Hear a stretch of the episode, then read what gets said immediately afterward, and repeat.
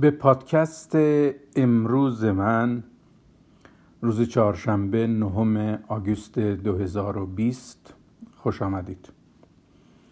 بحث امروز من راجع به آزادی بیان است. آزادی بیان از اصول پایه‌ای و بسیار بسیار اساسی در حقوق بشر می باشد و از اهمیت خاصی برخوردار است. اما آیا آزادی بیان یک حق مطلق است یا یک حق مشروط؟ انسان‌ها تا چه حد مجاز به ابراز عقاید، نظرات و دیدگاه‌های خود هستند؟ برای همین توجه خاص به یکی از ماده‌های کنوانسیون حقوق بشر در رابطه با آزادی‌های سیاسی اجتماعی از اهمیت خاصی برخوردار است. ماده 20. ماده 20 دو بند داره. بند اول میگه که هر گونه تبلیغ برای جنگ به موجب قانون ممنوع است. بند دوم ماده 20 میگه هر گونه دعوت یا ترغیب به کینه یا تنفر ملی یا نژادی یا مذهبی که محرک تبعیض یا مخاصمه یا اعمال زور باشد به موجب قانون ممنوع است.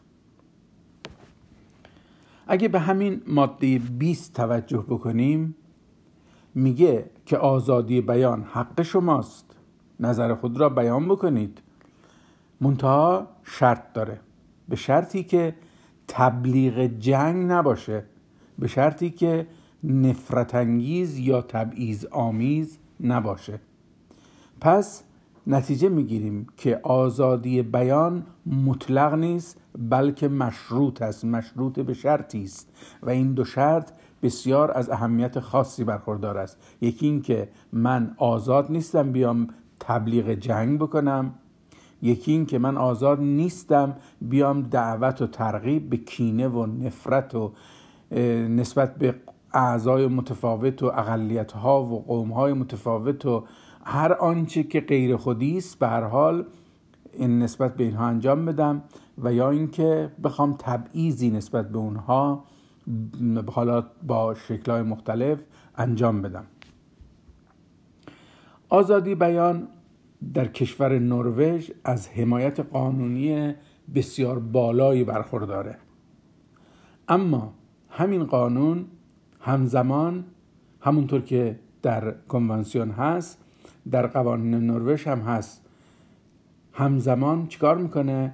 میاد سخنان تنفرآمیزی که تهدید به خشونت و سایر جرائم هست رو منع میکنه و همین نشان از اینه که حتی در کشور دموکراتیکی چون نروژ آزادی بیان من مطلق نبوده و مشروط به اینه که من جمله از اون دو بند ماده 20 تخطی نکنم، یعنی تبلیغ جنگ نکنم، یعنی کینه و تهمت و نفرت علیه دیگران پخش نکنم. و اما یه مقدار کلی‌تر اگه به مفهوم آزادی بیان و حقوقی که در کنوانسیون‌های مختلف آزادی‌های سیاسی و اجتماعی و سایر آزادی‌ها در کنوانسیون‌های مختلف حقوق بشر هست توجه بکنیم، می‌بینیم که ادبیاتی که در کنوانسیون‌های مختلف حقوق بشر به کار رفته دو نوع ادبیات هست. نوع اول اون تعهد محوره و نوع دوم اون حق محوره. یعنی چی؟ در نوع اول که تعهد محوره میاد همه دولت‌هایی رو که این کنوانسیون‌ها را پذیرفتن و امضا کرده‌اند متعهد میکنه تا بستر لازم رو برای اجرایی شدن تمام مواد اون از طرف دولت‌ها تأمین بکنن و به دولت‌ها هم بعد از اینکه امضا میکنن فرصت داده میشه و بعد سازمان ملل میاد ماموراشو میفرسته و میان تحقیق میکنن که چقدر این دولت پیشرفت کرده. حالا میشه بحث کرد که آیا این چقدر کارایی داره، چقدر دولت ها توجه میکنن، ولی به هر حال اون چیزی که در کنوانسیون های مختلف هست این هست. و اما نوع دومش حق محور بودنش اینه که تک تک انسانها رو در کل جهان میخواد آگاه کنه که توی فرد دارای چه حقوق مسلمی هستی، بدون توجه به محل تولدت، بدون توجه به محل زندگیت، دینت و هر نوع طبقه بندی دیگری که داری. این حقوق شامل همه انسانها در سراسر گیتی هست.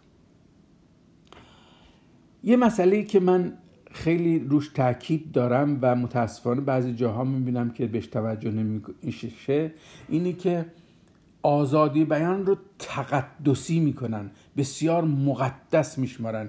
وقتی که مثلا مقدس میشه، خب حالا مثلا دیگه نباید دستش زد، مثل مثلا کتاب‌های آسمانی که پیروانش مقدسش میدونن و میگن این همینی که هست و دیگه نباید دستش زد. نه، آزادی بیان رو تقدسی نباید بکنیم، بلکه آزادی بیان رو بگیم که نه مقدسه نه مطلقه، ولی چیه؟ یک ابزار بسیار مفید، بسیار عالی، بسیار پسندیده. برای چی؟ برای بیان اندیشه، برای بیان تفکر، ابزاری برای گفتگو بین انسانها با اندیشه های مختلف و متفاوت. و بر تک تک ما انسانها فرضه که از این ابزار بسیار مفید و خوب استفاده نیکو و درستی بکنیم، نه اینکه این ابزار رو پتکی بکنیم و بر سر غیر خودی ها بکوبیم، نه اینکه دیگران رو با این ابزار به سخره بگیریم، نه اینکه به دیگران اهانت کنیم، نه اینکه به دیگران تهمت بزنیم. ما از ابزار آزادی بیان استفاده درست میکنیم تا دیگران را با روش‌های خردگرایانه مورد نقد قرار دهیم. پس ما نقد میکنیم ولی تهمت نمیزنیم، ولی توهین نمیکنیم، ولی حمله نمیکنیم. و بستر این کار گفتگوی سازنده بین صاحبان نظر، فکر و اندیشه است، در چه موقعیتی؟ در محیطی سالم و سازنده. بر اساس چی؟ بر اساس احترام متقابل. ما از هر ابزاری باید با این هدف استفاده کنیم که رنج انسانها رو کم کنیم، نه اینکه بر رنج انسانها بیفزاییم. و ابزار آزادی بیان هم از این قاعده مستثنا نیست، یعنی اینکه ما ابزار آزادی بیان رو باید برای این استفاده کنیم که بتونیم برای رشد و تعالی انسانی تلاش بکنیم، نه اینکه به رنج انسانها بیفزاییم، نه اینکه به دیگران آزار برسانیم. و صحبتم رو میتونستم طولانی کنم ولی ضرورتی نمیبینم، چون سرفصل ها مهمه گفته بشه و البته اینایی که من میگم همه میدونن، ولی فقط خواستم تأکیدی بکنم بر اون چی که در ذهنم بود.